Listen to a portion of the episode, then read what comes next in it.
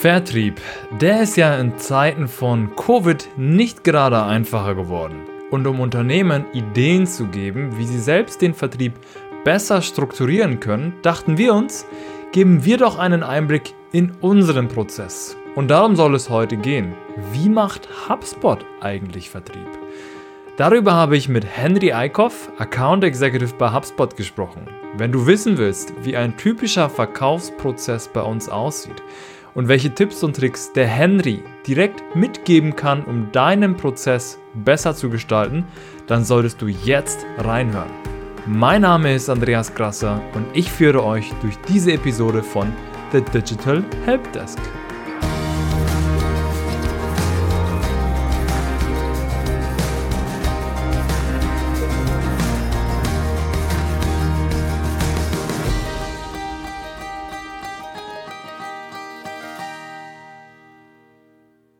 Ja, hallo Henry, schön, dass ich dich äh, begrüßen darf. Hallo Andy, freut mich, dass ich hier sein darf.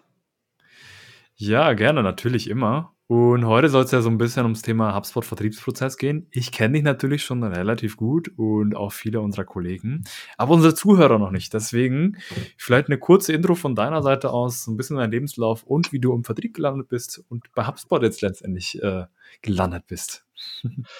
Ja, gerne. Ähm, Henry Eickhoff ist mein Name. Ich komme ursprünglich aus, aus Friesland und mhm. bin für damals für den Beruf nach Berlin gezogen, ähm, genau wie du.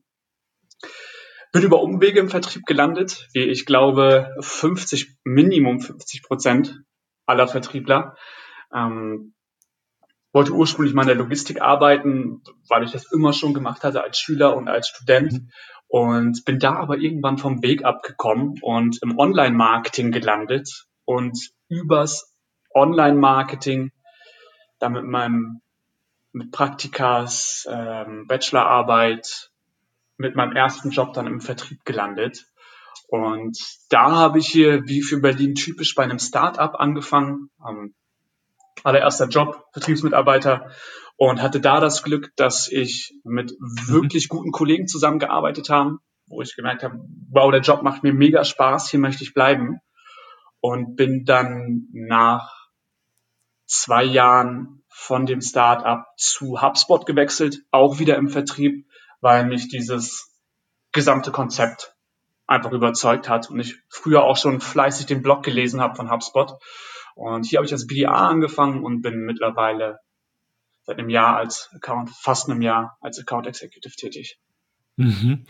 Jetzt hast du ja zwei schon äh, Terminologien in den Mund genommen, die wahrscheinlich unsere Zuhörer noch nicht so kennen.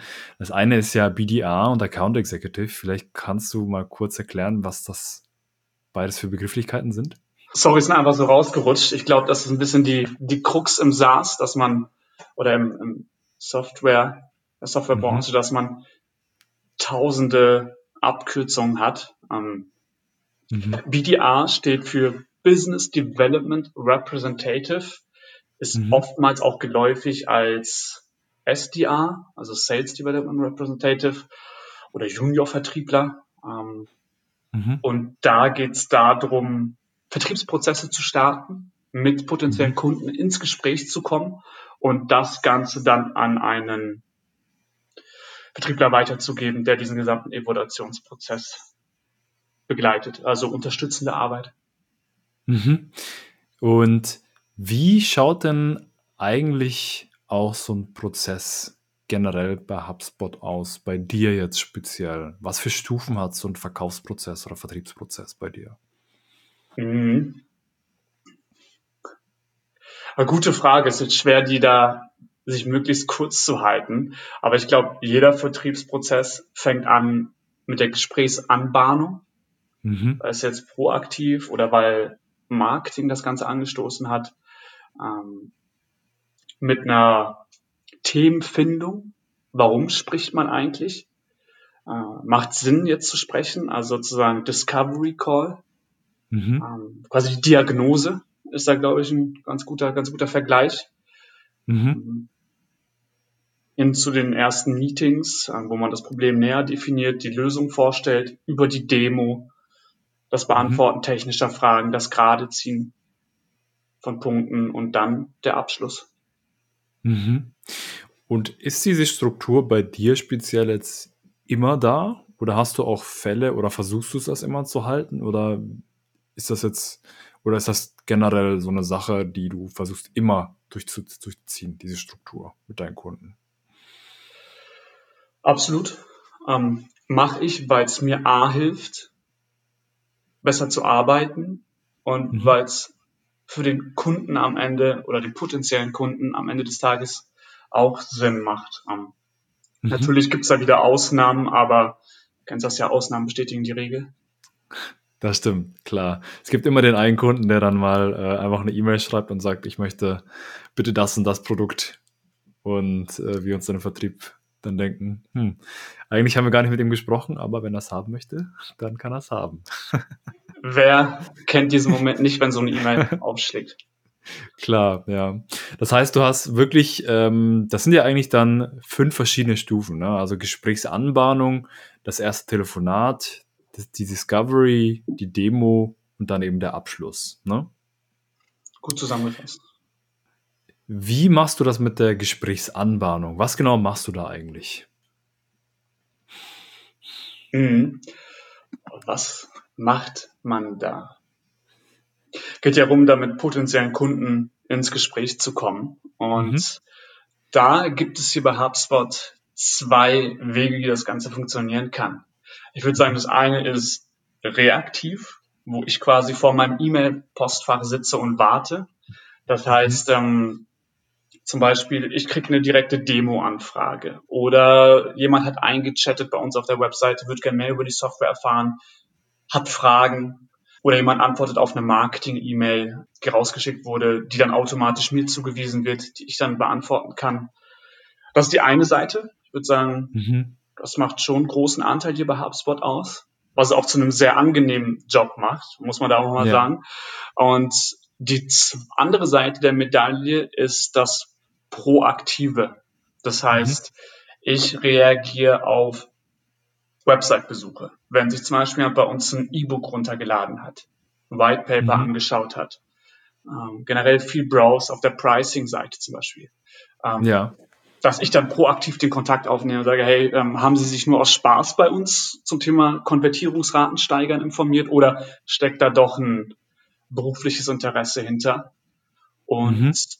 Auch das Thema Kaltakquise, auch wenn wir sehr stark diesen Inbound-Gedanken vertreten, kommt das hin und wieder auch vor, dass man da mhm. proaktiv mhm. den Kontakt aufnimmt. Das sind so die beiden Arten, wie wir den Kontakt aufnehmen. Und gehst du da alle an? Wie meinst du alle?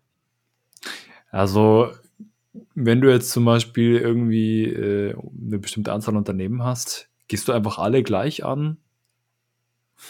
Hm. Nee, absolut nicht. Da haben wir das Glück, dass wir bei HubSpot sehr gut definiert mhm. haben über alle Unternehmensbereiche hinweg, was ist eigentlich ein guter Kunde. Und da verlasse ich mich schon drauf, sprich, ich weiß auch aus eigener Erfahrung mittlerweile, was, was ist ein Kunde, der mit HubSpot auf jeden Fall zufrieden wird. Und da mhm. achte ich auch sehr stark drauf in meiner proaktiven Kontaktaufnahme, dass ich wirklich mhm. nur mit denen oder auf die Kunden zugehe, wo es auch Sinn macht, dass, dass man sich unterhält. Und die spreche ich dann auch sehr, sehr personalisiert an. Mhm. Hast du da ein Beispiel? Also was ist denn so dein, sagen wir mal, Traumkunde, den du proaktiv auch ansprechen würdest? Mhm. gibt verschiedene Traumkunden. Also es gibt ja mehrere mhm. Buyer-Personas, die wir definiert haben und wo ich für mich auch gemerkt habe, das funktioniert wahnsinnig gut. Ich glaube, was der Prototyp Traumkunde für, für mich und auch für generell für uns bei HubSpot ist, ist der mittelständische Softwareanbieter. Mhm. Warum? mhm. Warum? Das hat verschiedene Gründe. Zum einen passt unsere Software gut zu dem Akquiseprozess von mhm. Softwareunternehmen, weil es einfach in der Regel ein längerer Vertriebszyklus ist, ein erklärungsbedürftiger Vertriebsprozess. Ähm, ist nichts, was man jetzt einfach mal aus der Stange kauft oder von der Stange wie beim E-Commerce. Mhm. Und diese Unternehmen in der Regel auch affiner sind für, für Technologien. Mhm. Sprich, ich stoße da auf eine höhere Bereitschaft für Technologien, für Software. Mhm. Und B, passt unsere Software vom Konzept mhm. maßgeschneidert auf deren Vertriebsmodell, Akquise-Modell. Verstehe, das hat also schon einen Grund, dass du speziell auf äh, mittelständische Softwareunternehmen gehst, sage ich mal. Ne? das, ja, genau. Wie, wie machst du dann so eine Gesprächsanbahnung? Also du hast ja gemeint, es gibt ja zwei Arten. Ne? Ähm, nutzt du da wirklich nur das Telefon? Schreibst du deine E-Mail? Schreibst du das per LinkedIn? Wie machst du das? Mhm. Generell benutze ich die komplette Farbpalette, die wir hier zur Verfügung haben. Das heißt, vom A wie Anruf über E-Mail bis zum Video, über soziale Netzwerke nutze ich mhm. alles. Hat den Hintergrund, dass unterschiedliche Menschen einfach auf unterschiedliche Formate anspringen. Und ja. deswegen passe ich mich da dem Gegenüber an. Und dann kommt die Intensität der Kontaktaufnahme, kommt mhm. natürlich auch ganz auf den Gegenüber an. Na, ähm, ist es jemand, mhm. wo ich super nah dranbleiben will, auch wahnsinnig personalisiert, oder ist es jemand, den ich eher automatisiert in Anführungsstrichen und ist jetzt auch nicht so gemeint, wie es jetzt vielleicht klingt, abfrühstücke. Mhm, verstehe. Das heißt, du sortierst eigentlich so ein bisschen nach, ähm, je nachdem, ob das ein guter Kunde wäre und investierst da dann mehr Zeit rein in die Ansprache. Das heißt, wie gut die auch ist und über welche Kanäle und wie personalisiert das ist. Und den, also wenn das ein Traumkunde ist, machst du natürlich alles ähm, extrem gut. Wenn es jetzt aber nicht der beste Fit ist, wenn die jetzt nicht so wirklich von uns profitieren würden, ja, lässt du so ein bisschen das Ganze so ein bisschen abflachen, einfach weil du deine Zeit besser investieren möchtest oder halt generell das für beide Seiten auch weniger Sinn macht. Ist das richtig so, wenn ich das so zusammenfasse? Ja, das ist richtig. Okay. Was ist denn so ein Tipp für diese erste Gesprächsanbahnung, die du jetzt zum Beispiel unseren Zuhörern mitgeben kannst, was du zum Beispiel gerne machst und was dir auf jeden Fall hilft, auch diese erste Gespräch überhaupt zu bekommen? Ich würde sagen, es ist Taktgefühl. Mhm. Zum einen, dass man wirklich, wenn man eine, wirklich ein Unternehmen hat, ein Lied, der wahnsinnig gut zu einem passt, dass man dann auch wirklich sehr personalisiert vorgeht, sich auch wirklich Mühe nimmt für die Kontaktaufnahme und nicht einfach ein E-Mail-Template rausschickt. Gleichzeitig, dass man auch ein bisschen darauf achten sollte, warum kontaktiere ich ihn eigentlich? Das heißt, wenn jemand zum Beispiel sagt, ich möchte eine Demo der Software haben, dann ist ja klar, dass ich auch ein bisschen näher dran bleibe, aber dass ich zum Beispiel nicht jemanden jetzt mit Anrufen und Pitches überrolle, nur weil er sich mal irgendwas Kleines bei uns auf der Seite angeschaut hat. Ein E-Mail-Signaturgenerator als Beispiel. ja, die kennen wir natürlich intern. Ist eine sehr gute Konvertierungsquelle für HubSpot, wenn man das an der Stelle sagen darf. Die würdest du jetzt aber nicht so wirklich gleich angehen wie jetzt eine Demo-Konvertierung, ne? Niemals. Okay, verstehe. Ja, das aber tatsächlich, glaube ich. Kann man ja trotzdem mal kurz Hallo sagen, aber auf eine sehr unaufdringliche Weise, dass man mal sagt, mhm. schön, dass Sie ihn genutzt haben, falls es mal spannend wird, ich arbeite mit vielen ähnlichen Unternehmen, sagen Sie gern Bescheid, wenn es soweit ist. Dass man sich sozusagen sehr, sehr zurückhaltend doch mal kurz Hallo sagt, ähm, aber nicht direkt den, den Gegenüber überfährt, sag ich mal. Mhm. Okay, ja. Und wenn wir jetzt davon ausgehen, du hast mit sehr viel Taktgefühl eine E-Mail-Konvertierung, Signaturkonvertierung gewonnen für dich und der ist ein Traumkunde von dir und du führst mit ihm jetzt das erste Telefonat. Was ist so das Ziel von diesem ersten Telefonat und wie lange geht das normalerweise? Hm. Das allererste Telefonat. Ähm, ich glaube, da ist der äh, englischsprachige Vertriebstermini Connect Call, so nennen wir das auch intern bei uns hier bei HubSpot. Mhm. Der ist eher kurz, ist auch was, was ich selber erst lernen musste, weil ich auch mhm tendiere dazu, zu viel zu reden eher, versuche ich auf 10 bis 15 Minuten zu beschränken. Ziel mhm. ist es hier, kurzes Gefühl vom Gegenüber zu erhalten. Mhm. Wer ist er oder sie? Was für ein Unternehmen? Worum geht's? Warum sprechen wir? Und einen kleinen Sneak Peek zu geben, wie wir diesem Unternehmen helfen können und was wir bei HubSpot eigentlich machen. Und äh, man könnte jetzt natürlich sagen, dass jetzt, ich bin mir sicher, dass das sehr viele Unternehmen da draußen machen, dass wenn man zum Beispiel das erste Telefonat, das erste Gespräch hat mit dem Kunden, dass man da direkt ein größeres Meeting draus macht. Machst du ja zum Beispiel auch nicht so. Und das machen wir generell, glaube ich, auch im ganzen Prozess nicht so, dass dieses erste Telefonat ein langes Meeting ist. Also hat das für dich einen spezifischen Grund, dass äh, du zum Beispiel nicht direkt ein langes Meeting draus machst? Also für dich jetzt speziell bezogen? Ja, ich würde A sagen, wegen der Ressource Zeit, mhm. dass wir sowohl, also vor allem auch die Zeit vom, vom Gegenüber schon, weil jeder hat ja heutzutage vor der Terminkalender. Aber für mich auch einfach vom Gefühl her, damit man einfach erstmal langsam in die Materie einsteigt. Und mhm. nicht direkt mit einem riesen Meeting beginnt das Ganze. Und man will ja auch rausfinden, ob es sich überhaupt lohnt, ein Meeting zu haben. Sowohl aus meiner mhm. vertrieblichen Perspektive als auch ähm, für den Gegenüber, ob das für ihn Sinn macht. Weil er nimmt sich dann ja auch Zeit dafür. Mhm. Verstehe, also so eine Art Kennenlernfunktion hat das dann dieses Telefonat, wo man erstmal grob rausfindet, ob es passen würde. Ganz genau. Verstehe.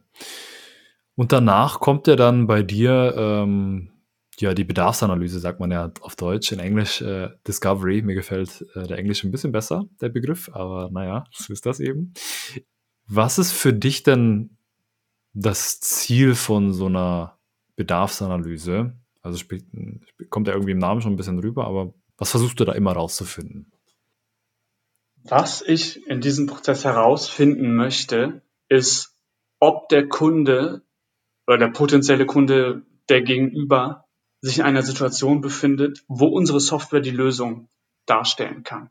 Sei es jetzt mhm visionärisch, weil er zum Beispiel Wachstumsziele hat, ähm, wofür er Software braucht, ähm, um ihn dabei zu unterstützen, oder auch zum Beispiel aber einfach einen operativen Schmerzen hat, zum Beispiel wenn es Datensilos gibt, solche Sachen. Also einen Grund rauszufinden, warum wir zusammenarbeiten sollten.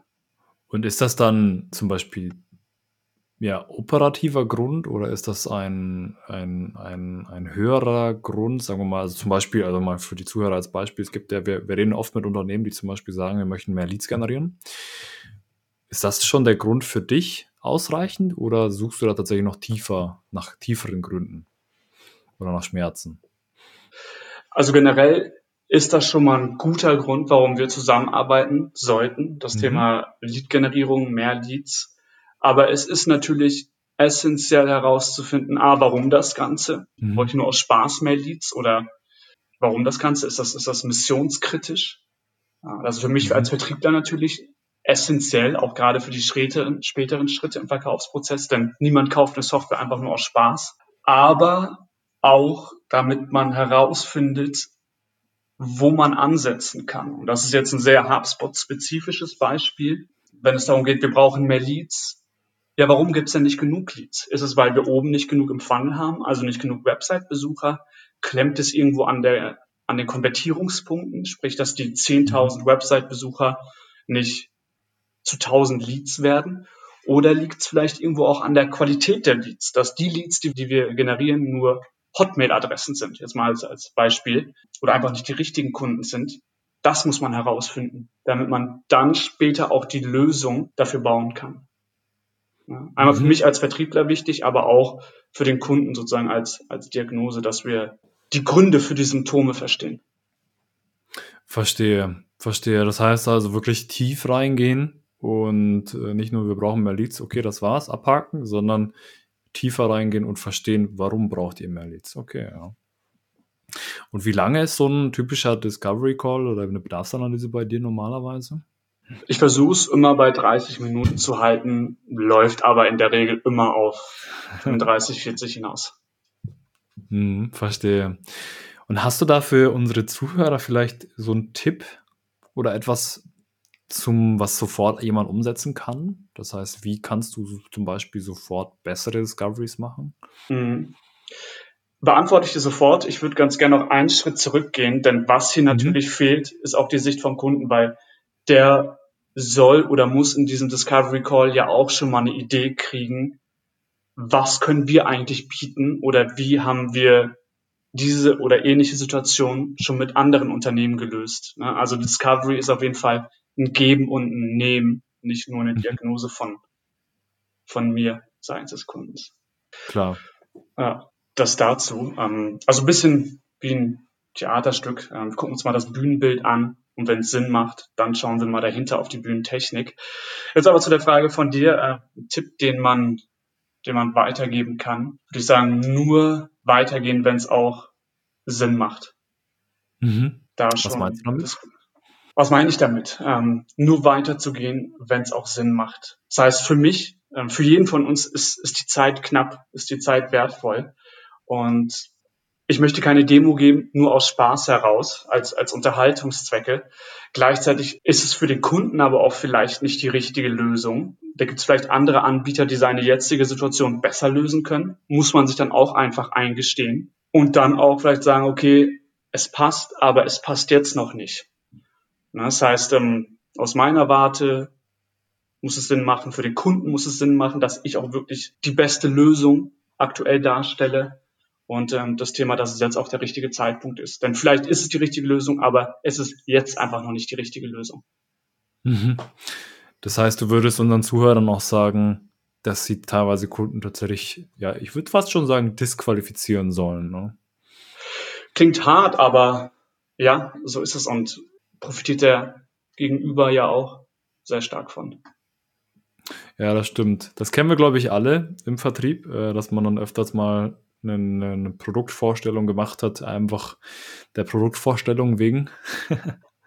und wo dann natürlich nicht wirklich was dabei rausgekommen ist. Ich glaube, das ist eine Sache, die können, die können sehr viele Vertriebler oder sehr viele Leute im, im Akquise-Bereich äh, nachvollziehen. Ja, das stimmt. Und du hast ja auch schon angesprochen, nach der Bedarfsanalyse kommt bei dir die Demo. Was ist denn für dich, also eine Demo machen wir ja, weil wir natürlich Software vertreiben. Kann jetzt bei einem normalen Vertriebler zum Beispiel auch eine Produktvorstellung oder so sein. Ne? Was ist denn für dich das Ziel von dieser Demo? Ziel für mich von einer Demo ist es, dem Kunden greifbar zu zeigen, dass wir seine Probleme lösen können. Und nichts anderes. Kein Schaulaufen, sondern wirklich nur, so können wir dein Problem lösen. Was heißt greifbar für dich? Bleiben wir mal bei dem Thema Lead-Generierung. Mhm. Wenn wir sagen, okay, jetzt sagen wir mal, es liegt daran, dass wir zwar genug Besucher auf die Webseite kriegen, aber die konvertieren nicht. Ergo, wir wissen gar nicht, wer sich alles bei uns auf der Webseite bewegt. Mhm. Dann geht es in dieser Demo darum, dass wir Möglichkeiten aufzeigen. Vertrieb, der ist ja in Zeiten von Covid nicht gerade einfacher geworden. Und um Unternehmen Ideen zu geben, wie sie selbst den Vertrieb besser strukturieren können, dachten wir uns, geben wir doch einen Einblick in unseren Prozess. Und darum soll es heute gehen. Wie macht HubSpot eigentlich Vertrieb? Darüber habe ich mit Henry Eickhoff, Account Executive bei HubSpot, gesprochen. Wenn du wissen willst, wie ein typischer Verkaufsprozess bei uns aussieht, und welche Tipps und Tricks der Henry direkt mitgeben kann, um deinen Prozess besser zu gestalten, dann solltest du jetzt reinhören. Mein Name ist Andreas Grasser und ich führe euch durch diese Episode von The Digital Helpdesk.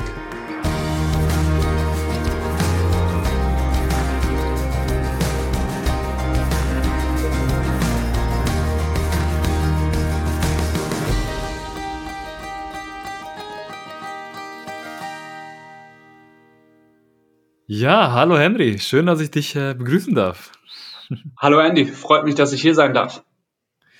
Ja, gerne, natürlich immer. Und heute soll es ja so ein bisschen ums Thema HubSpot Vertriebsprozess gehen. Ich kenne dich natürlich schon relativ gut und auch viele unserer Kollegen, aber unsere Zuhörer noch nicht. Deswegen vielleicht eine kurze Intro von deiner Seite aus, so ein bisschen dein Lebenslauf und wie du im Vertrieb gelandet bist und bei HubSpot jetzt letztendlich äh, gelandet bist. Ja, gerne. Ähm, Henry Eickhoff ist mein Name. Ich komme ursprünglich aus, aus Friesland und mhm. bin für damals für den Beruf nach Berlin gezogen, ähm, genau wie du. Bin über Umwege im Vertrieb gelandet, wie ich glaube 50, Minimum 50 Prozent aller Vertriebler.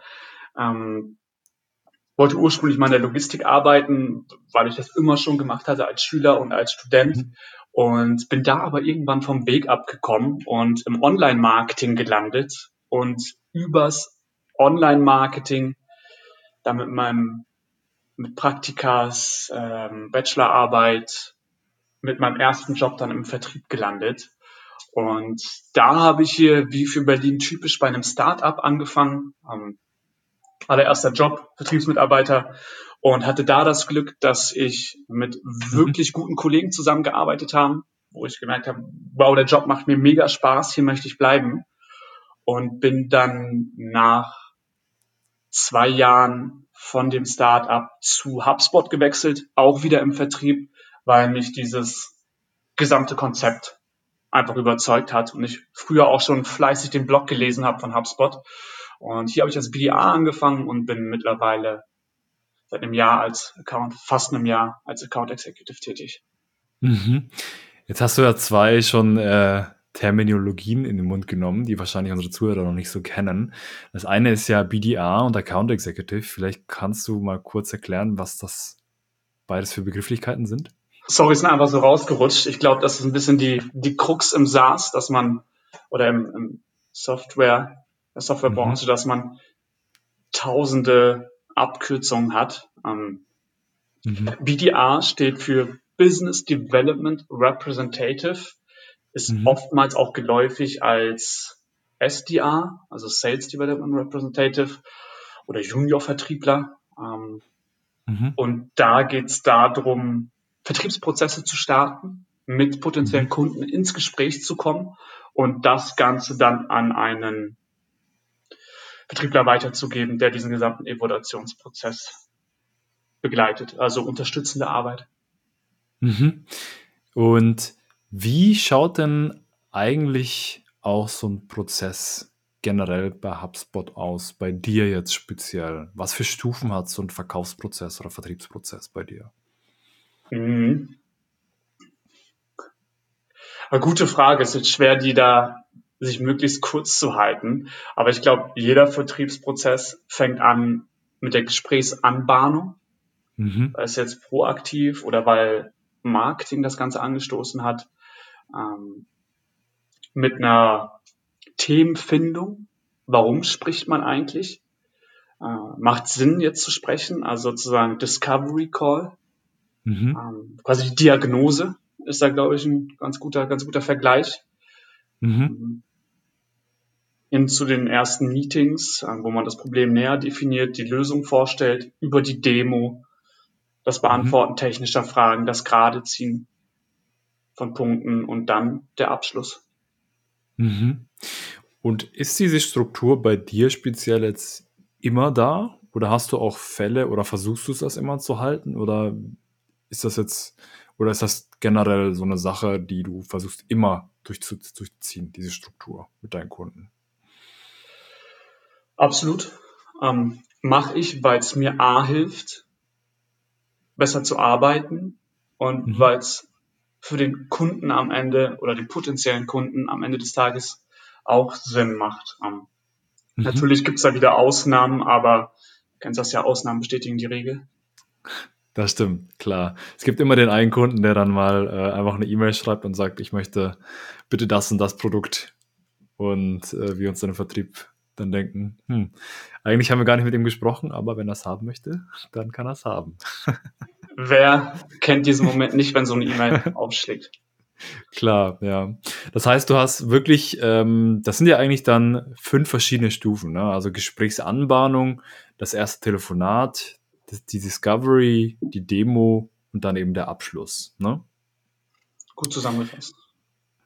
Wie machst du das mit der Gesprächsanbahnung? Was genau machst du da eigentlich? Mhm. Was macht man da? Geht ja darum, da mit potenziellen Kunden ins Gespräch zu kommen. Und mhm. da gibt es hier bei HubSpot zwei Wege, wie das Ganze funktionieren kann. Ich würde sagen, das eine ist reaktiv, wo ich quasi vor meinem E-Mail-Postfach sitze und warte. Das heißt, ähm, zum Beispiel, ich kriege eine direkte Demo-Anfrage oder jemand hat eingechattet bei uns auf der Webseite, wird gerne mehr über die Software erfahren, hat Fragen oder jemand antwortet auf eine Marketing-E-Mail, die rausgeschickt wurde, die dann automatisch mir zugewiesen wird, die ich dann beantworten kann. Das ist die eine Seite. Ich würde sagen, mhm. das macht schon einen großen Anteil hier bei HubSpot aus, was es auch zu einem sehr angenehmen Job macht, muss man da auch mal ja. sagen. Und die andere Seite der Medaille ist das Proaktive. Das heißt, mhm. ich reagiere auf Website-Besuche. Wenn sich zum Beispiel bei uns ein E-Book runtergeladen hat, ein White Paper mhm. angeschaut hat, ähm, generell viel Browse auf der Pricing-Seite zum Beispiel. Ähm, ja. Dass ich dann proaktiv den Kontakt aufnehme und sage, hey, ähm, haben Sie sich nur aus Spaß bei uns zum Thema Konvertierungsraten steigern informiert oder steckt da doch ein berufliches Interesse hinter? Und mhm. Auch das Thema Kaltakquise, auch wenn wir sehr stark diesen Inbound-Gedanken vertreten, kommt das hin und wieder auch vor dass man da mhm. proaktiv mhm. den Kontakt aufnimmt. Das sind so die beiden Arten, wie wir den Kontakt aufnehmen. Und gehst du da alle an? Wie meinst du alle? Also, wenn du jetzt zum Beispiel irgendwie äh, eine bestimmte Anzahl Unternehmen hast, gehst du einfach alle gleich an? Hm. Nee, absolut nicht. Da haben wir das Glück, dass wir bei HubSpot sehr gut definiert haben über alle Unternehmensbereiche hinweg, was ist eigentlich ein guter Kunde. Und da verlasse ich mich schon drauf, sprich, ich weiß auch aus eigener Erfahrung mittlerweile, was, was ist ein Kunde, der mit HubSpot auf jeden Fall zufrieden wird. Und da mhm. achte ich auch sehr stark drauf in meiner proaktiven Kontaktaufnahme, dass ich wirklich mhm. nur mit denen oder auf die Kunden zugehe, wo es auch Sinn macht, dass, dass man sich unterhält. Und die spreche ich dann auch sehr, sehr personalisiert an. Mhm. Hast du da ein Beispiel? Also was ist denn so dein, sagen wir mal, Traumkunde, den du proaktiv auch ansprechen würdest? Mhm. Es gibt verschiedene Traumkunden. Also es gibt ja mehrere mhm. Buyer-Personas, die wir definiert haben und wo ich für mich auch gemerkt habe, das funktioniert wahnsinnig gut. Ich glaube, was der Prototyp Traumkunde für, für mich und auch für generell für uns bei HubSpot ist, ist der mittelständische Softwareanbieter. Mhm. Warum? mhm. Warum? Das hat verschiedene Gründe. Zum einen passt unsere Software gut zu dem Akquiseprozess von mhm. Softwareunternehmen, weil es einfach in der Regel ein längerer Vertriebszyklus ist, ein erklärungsbedürftiger Vertriebsprozess. Ähm, ist nichts, was man jetzt einfach mal aus der Stange kauft oder von der Stange wie beim E-Commerce. Mhm. Und diese Unternehmen in der Regel auch affiner sind für, für Technologien. Mhm. Sprich, ich stoße da auf eine höhere Bereitschaft für Technologien, für Software. Mhm. Und B, passt unsere Software vom Konzept mhm. maßgeschneidert auf deren Vertriebsmodell, Akquisemodell. Verstehe, das hat also schon einen Grund, dass du speziell auf äh, mittelständische Softwareunternehmen gehst, sage ich mal. Ne? Das, ja, genau. Wie, wie machst du dann so eine Gesprächsanbahnung? Also du hast ja gemeint, es gibt ja zwei Arten. Ne? Ähm, nutzt du da wirklich nur das Telefon? Schreibst du deine E-Mail? Schreibst du das per LinkedIn? Wie machst du das? Mhm. Generell benutze ich die komplette Farbpalette, die wir hier zur Verfügung mhm. haben. Das heißt, vom A wie Anruf, über E-Mail bis zum Video, über soziale Netzwerke nutze ich mhm. alles. Hat den Hintergrund, dass unterschiedliche Menschen einfach auf unterschiedliche Formate anspringen. Und ja. deswegen passe ich mich da dem Gegenüber an. Und dann kommt die Intensität der Kontaktaufnahme, kommt mhm. natürlich auch ganz auf den Gegenüber an. Na, ähm, ist es jemand, mhm. wo ich super nah dranbleiben will, auch wahnsinnig personalisiert, oder ist es jemand, den ich eher automatisiert in Anführungsstrichen und ist jetzt auch nicht so gemeint, wie es jetzt vielleicht klingt, abfrühstücke? Mhm, verstehe. Das heißt, du sortierst eigentlich so ein bisschen nach, ähm, je nachdem, ob das ein guter Kunde wäre und investierst da dann mehr Zeit rein in die Ansprache, das heißt, wie gut die auch ist und über welche Kanäle und wie personalisiert das ist. Und den, also wenn das ein Traumkunde ist, machst du natürlich alles ähm, extrem gut. Wenn es jetzt aber nicht der beste Fit ist, wenn die jetzt nicht so wirklich von uns profitieren würden, ja, lässt du so ein bisschen das Ganze so ein bisschen abflachen, einfach weil du deine Zeit besser investieren möchtest oder halt generell das für beide Seiten auch weniger Sinn macht. Ist das richtig so, wenn ich das so zusammenfasse? Ja, das ist richtig. Okay. Was ist denn so ein Tipp für diese erste Gesprächsanbahnung, die du jetzt zum Beispiel unseren Zuhörern mitgeben kannst, was du zum Beispiel gerne machst und was dir auf jeden Fall hilft, auch dieses erste Gespräch überhaupt zu bekommen? Ich würde sagen, es ist Taktgefühl. Mhm. Zum einen, dass man wirklich, wenn man eine, wirklich ein Unternehmen hat, ein Lied, der wahnsinnig gut zu einem passt, dass man dann auch wirklich sehr personalisiert vorgeht, sich auch wirklich Mühe nimmt für die Kontaktaufnahme und nicht einfach ein E-Mail-Template rausschickt. Gleichzeitig, dass man auch ein bisschen darauf achten sollte, warum kontaktiere ich ihn eigentlich? Das heißt, wenn jemand zum Beispiel sagt, ich möchte eine Demo der Software haben, dann ist ja klar, dass ich auch ein bisschen näher dran bleibe, aber dass ich zum Beispiel nicht jemanden jetzt mit Anrufen und Pitches überrolle, nur weil er sich mal irgendwas Kleines bei uns auf der Seite angeschaut hat. Ein E-Mail-Signaturgenerator als Beispiel. ja, die kennen wir natürlich intern. Ist eine sehr gute Konvertierungsquelle für HubSpot wenn man das an der Stelle sagen darf. Die würdest du jetzt aber nicht so wirklich gleich angehen wie jetzt eine Demo-Konvertierung, ne? Niemals. Okay, verstehe. Ja, das aber tatsächlich, glaube ich.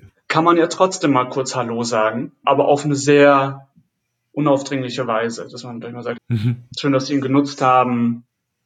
Falls es mal spannend wird, ich arbeite mit vielen ähnlichen Unternehmen, sagen Sie gern Bescheid, wenn es soweit ist dass man sich sozusagen sehr, sehr zurückhaltend doch mal kurz Hallo sagt, ähm, aber nicht direkt den, den Gegenüber überfährt, sag ich mal. Mhm. Okay, ja. Und wenn wir jetzt davon ausgehen, du hast mit sehr viel Taktgefühl eine E-Mail-Konvertierung, Signaturkonvertierung gewonnen für dich und der ist ein Traumkunde von dir und du führst mit ihm jetzt das erste Telefonat. Was ist so das Ziel von diesem ersten Telefonat und wie lange geht das normalerweise? Hm. Das allererste Telefonat, ich glaube, da ist der äh, englischsprachige Vertriebstermini Connect Call, so nennen wir das auch intern bei uns hier bei HubSpot. Mhm. Der ist eher kurz, ist auch was, was ich selber erst lernen musste, weil ich auch mhm. tendiere dazu, zu viel zu reden eher. Versuche ich auf 10 bis 15 Minuten zu beschränken. Ziel mhm. ist es hier, kurzes Gefühl vom Gegenüber zu erhalten. Mhm. Wer ist er oder sie? Was für ein Unternehmen? Worum geht's? Warum sprechen wir? Und einen kleinen Sneak Peek zu geben, wie wir diesem Unternehmen helfen können und was wir bei HubSpot eigentlich machen. Mhm. Und äh, man könnte jetzt natürlich sagen, dass jetzt, ich bin mir sicher, dass das sehr viele Unternehmen da draußen machen, dass wenn man zum Beispiel das erste Telefonat, das erste Gespräch hat mit dem Kunden, dass man da direkt ein größeres Meeting draus macht. Machst du ja zum Beispiel auch nicht so. Und das machen wir generell, glaube ich, auch im ganzen Prozess nicht so, dass dieses erste Telefonat ein langes Meeting ist. Also hat das für dich einen spezifischen Grund, dass äh, du zum Beispiel nicht direkt ein langes Meeting draus machst? Also für dich jetzt speziell bezogen?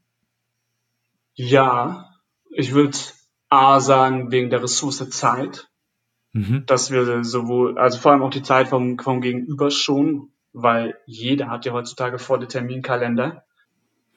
Aber für mich auch einfach vom Gefühl her, damit man einfach erstmal langsam in die Materie einsteigt. Und mhm. nicht direkt mit einem riesen Meeting beginnt das Ganze. Und man will ja auch rausfinden, ob es sich überhaupt lohnt, ein Meeting zu haben. Sowohl aus meiner mhm. vertrieblichen Perspektive als auch ähm, für den Gegenüber, ob das für ihn Sinn macht. Weil er nimmt sich dann ja auch Zeit dafür. Mhm.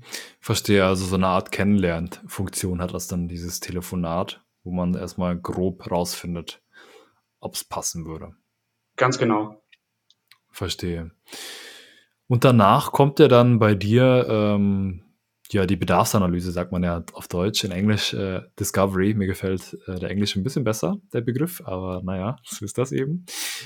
Was ist für dich denn das Ziel von so einer Bedarfsanalyse. Also kommt ja irgendwie im Namen schon ein bisschen rüber, aber was versuchst du da immer rauszufinden?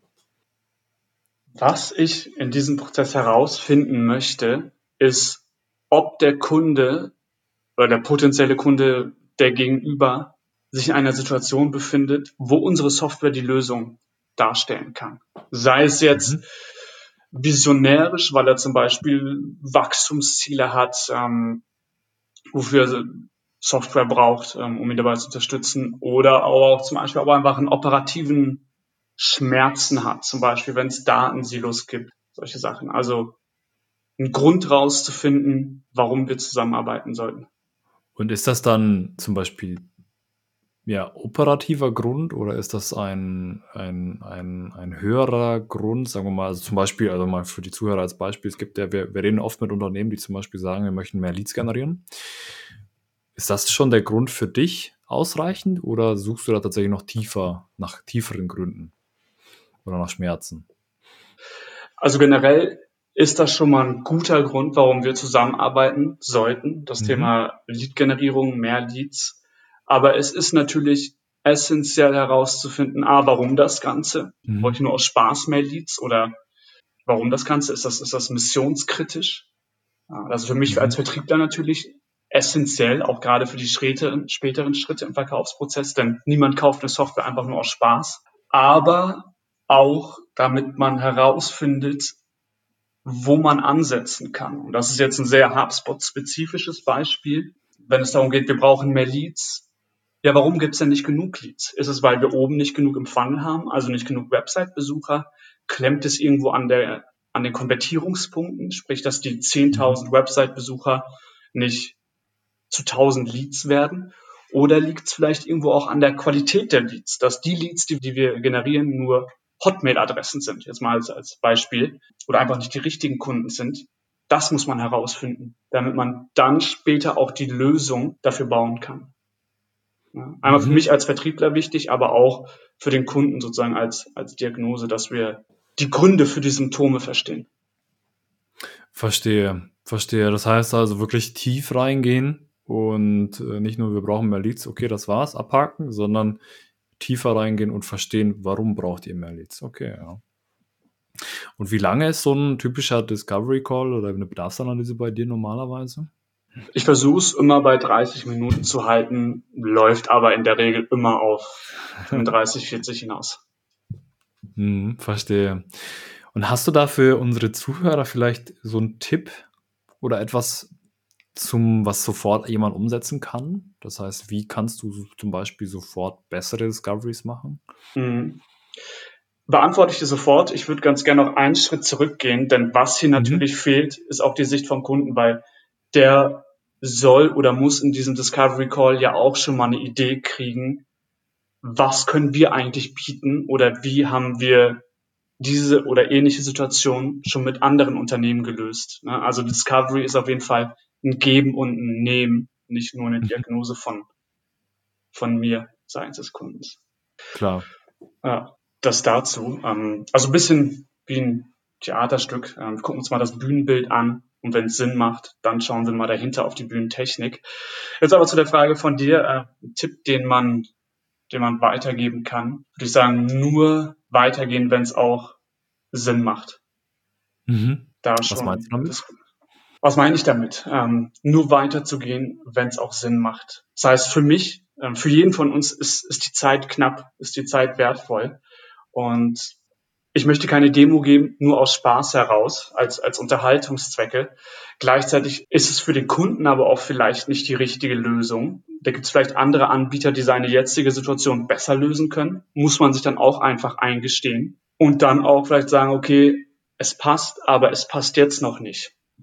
Das heißt, ähm, aus meiner Warte muss es Sinn machen, für den Kunden muss es Sinn machen, dass ich auch wirklich die beste Lösung aktuell darstelle und ähm, das Thema, dass es jetzt auch der richtige Zeitpunkt ist. Denn vielleicht ist es die richtige Lösung, aber es ist jetzt einfach noch nicht die richtige Lösung.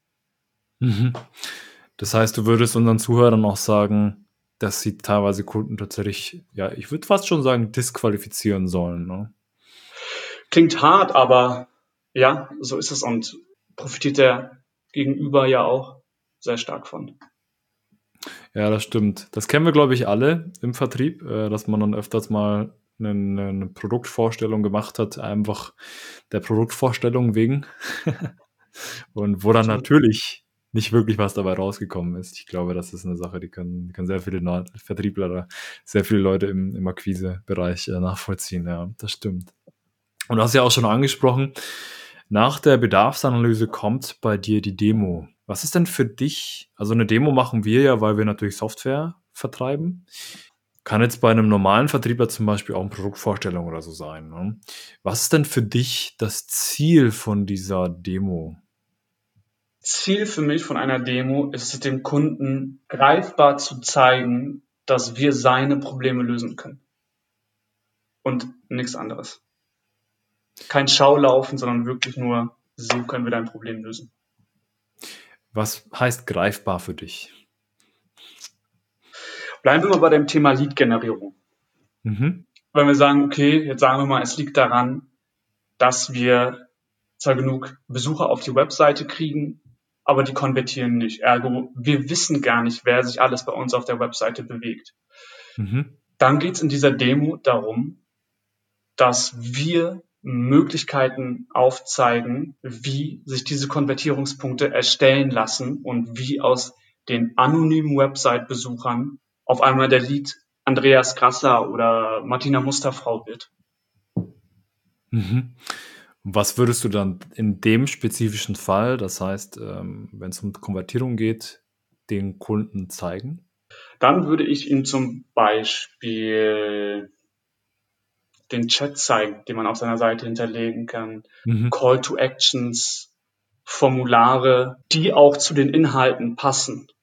Na, das mhm. heißt zum Beispiel, dass nicht unter jedem Blogbeitrag steht, ähm, klick hier für eine Demo, sondern vielleicht ein Newsletter-Sign-up oder dass hinter der Produktbroschüre, dass die hinter einer kleinen Anführungsstrichen Paywall liegt, dass ich zumindest mal meine E-Mail-Adresse hinterlegt habe.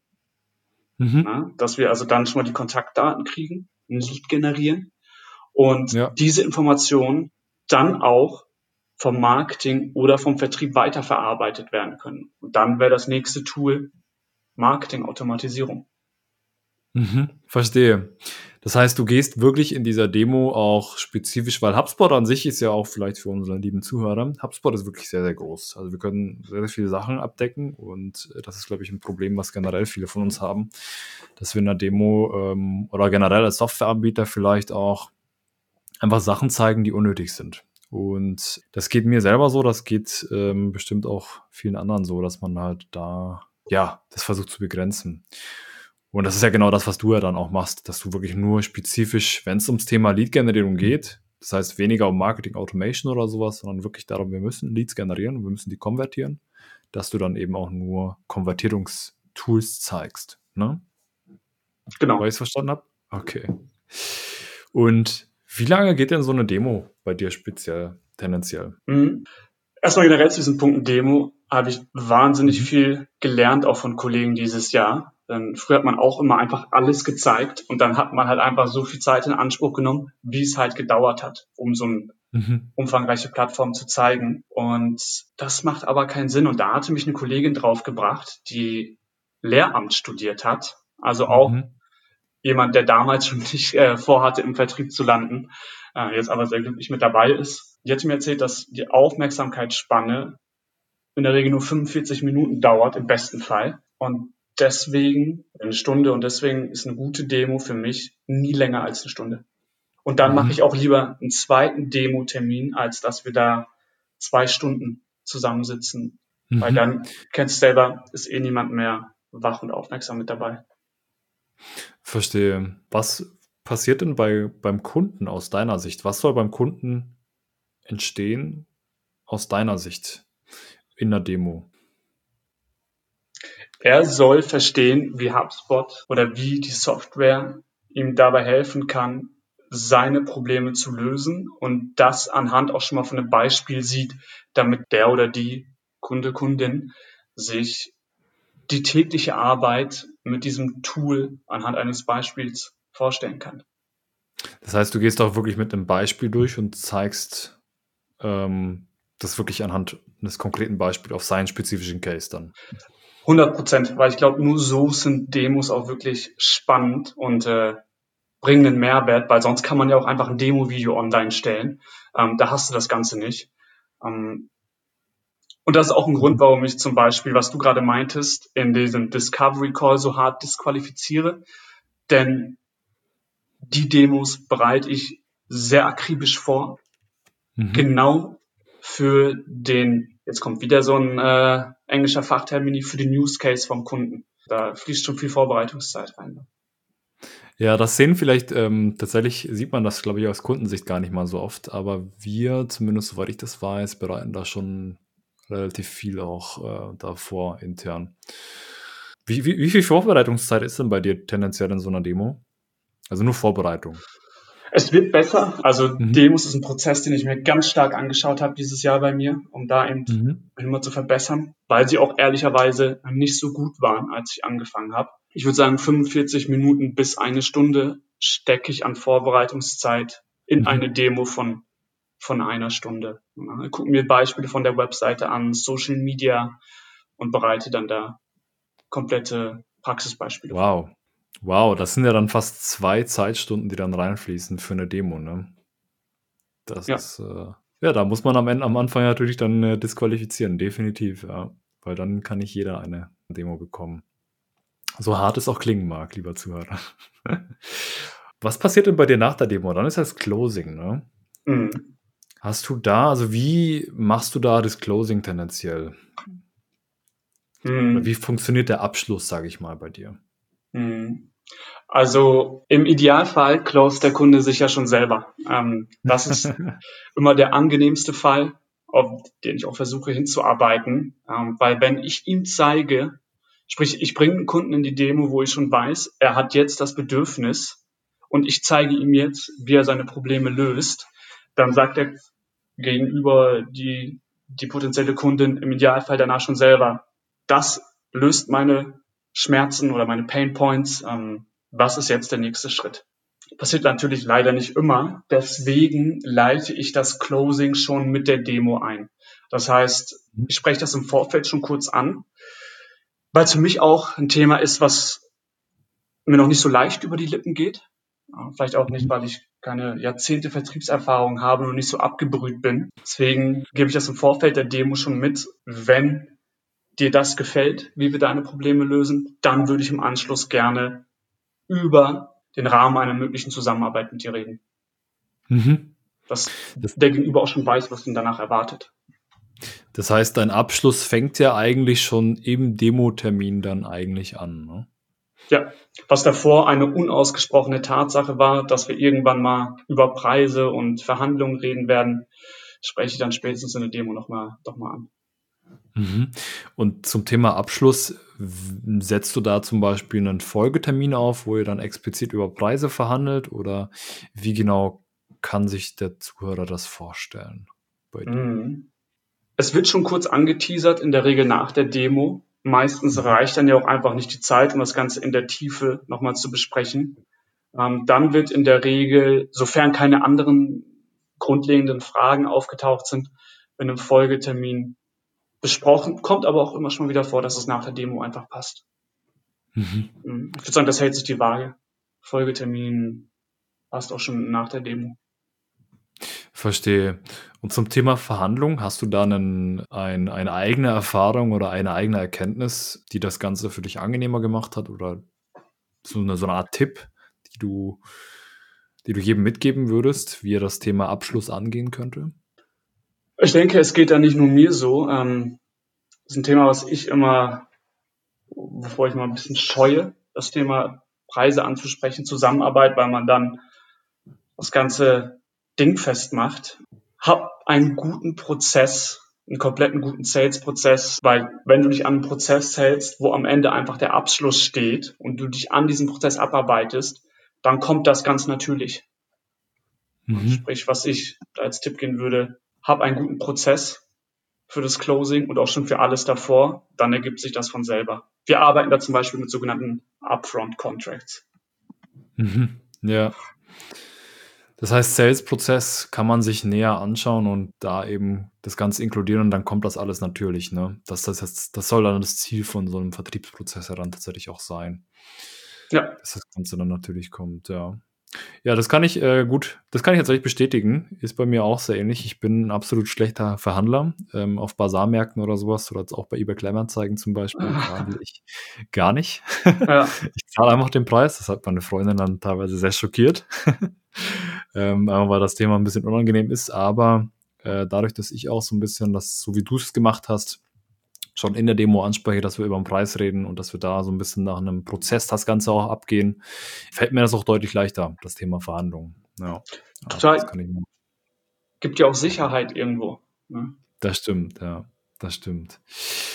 Ja, gut, das ist so, so ein bisschen das Thema Vertriebsprozess. Und das heißt, wenn wir das nochmal zusammenfassen würden und so ein bisschen auch vielleicht, ja, wieder ein englischer Begriff Best Practice ähm, unseren Zuhörern mitgeben würden, das heißt, wir haben fünf verschiedene Stufen. Die erste Stufe Gesprächsanbahnung. Hier der Tipp, die Zeit gut einteilen und da auch mit Taktgefühl reingehen. Ne? War dein Tipp, sag ich mal. Ja, muss halt passen und dann priorisieren. Ne? Dass man nicht mit der Gießkanne losgeht, sondern schon genau weiß, mit wem möchte ich gerne sprechen. Ja, und das erste Telefonat, was man natürlich dann führt, das dann eher zu, sagen wir mal, zum ersten Kennenlernen, so ein grobes Kennenlernen und auch vor allem so ein erstes Telefonat führen und nicht eben sofort ein längeres Meeting, einfach damit an beiden Seiten so ein bisschen Zeit spart. Ganz genau. Okay, und zum Thema Bedarfsanalyse oder Discovery disqualifizieren tun wir ja ganz gerne oder tust du ja ganz gerne dann. Und eben auch vor allem tiefer Fragen stellen. Das heißt, wir möchten mehr Leads generieren, ist kein Grund für einen Softwarekauf, sondern da wirklich tiefer gehen und zum Beispiel fragen, warum wollt ihr mehr Leads generieren? Liegt das vielleicht daran, dass ihr oder müsst ihr überhaupt mehr Leads generieren? Fängt ja manchmal da schon an. Es kann natürlich sein, dass die Leads generiert worden sind, aber die Qualität oder der Vertrieb manchmal nicht dahinter ist. Ne? Das kann ja auch sein. Warum generiert ihr überhaupt nicht genug Leads? Ja. Stimmt, ja, natürlich. Aber auch da ein tiefes tiefer bohren, ne, in diesem ganzen Prozess.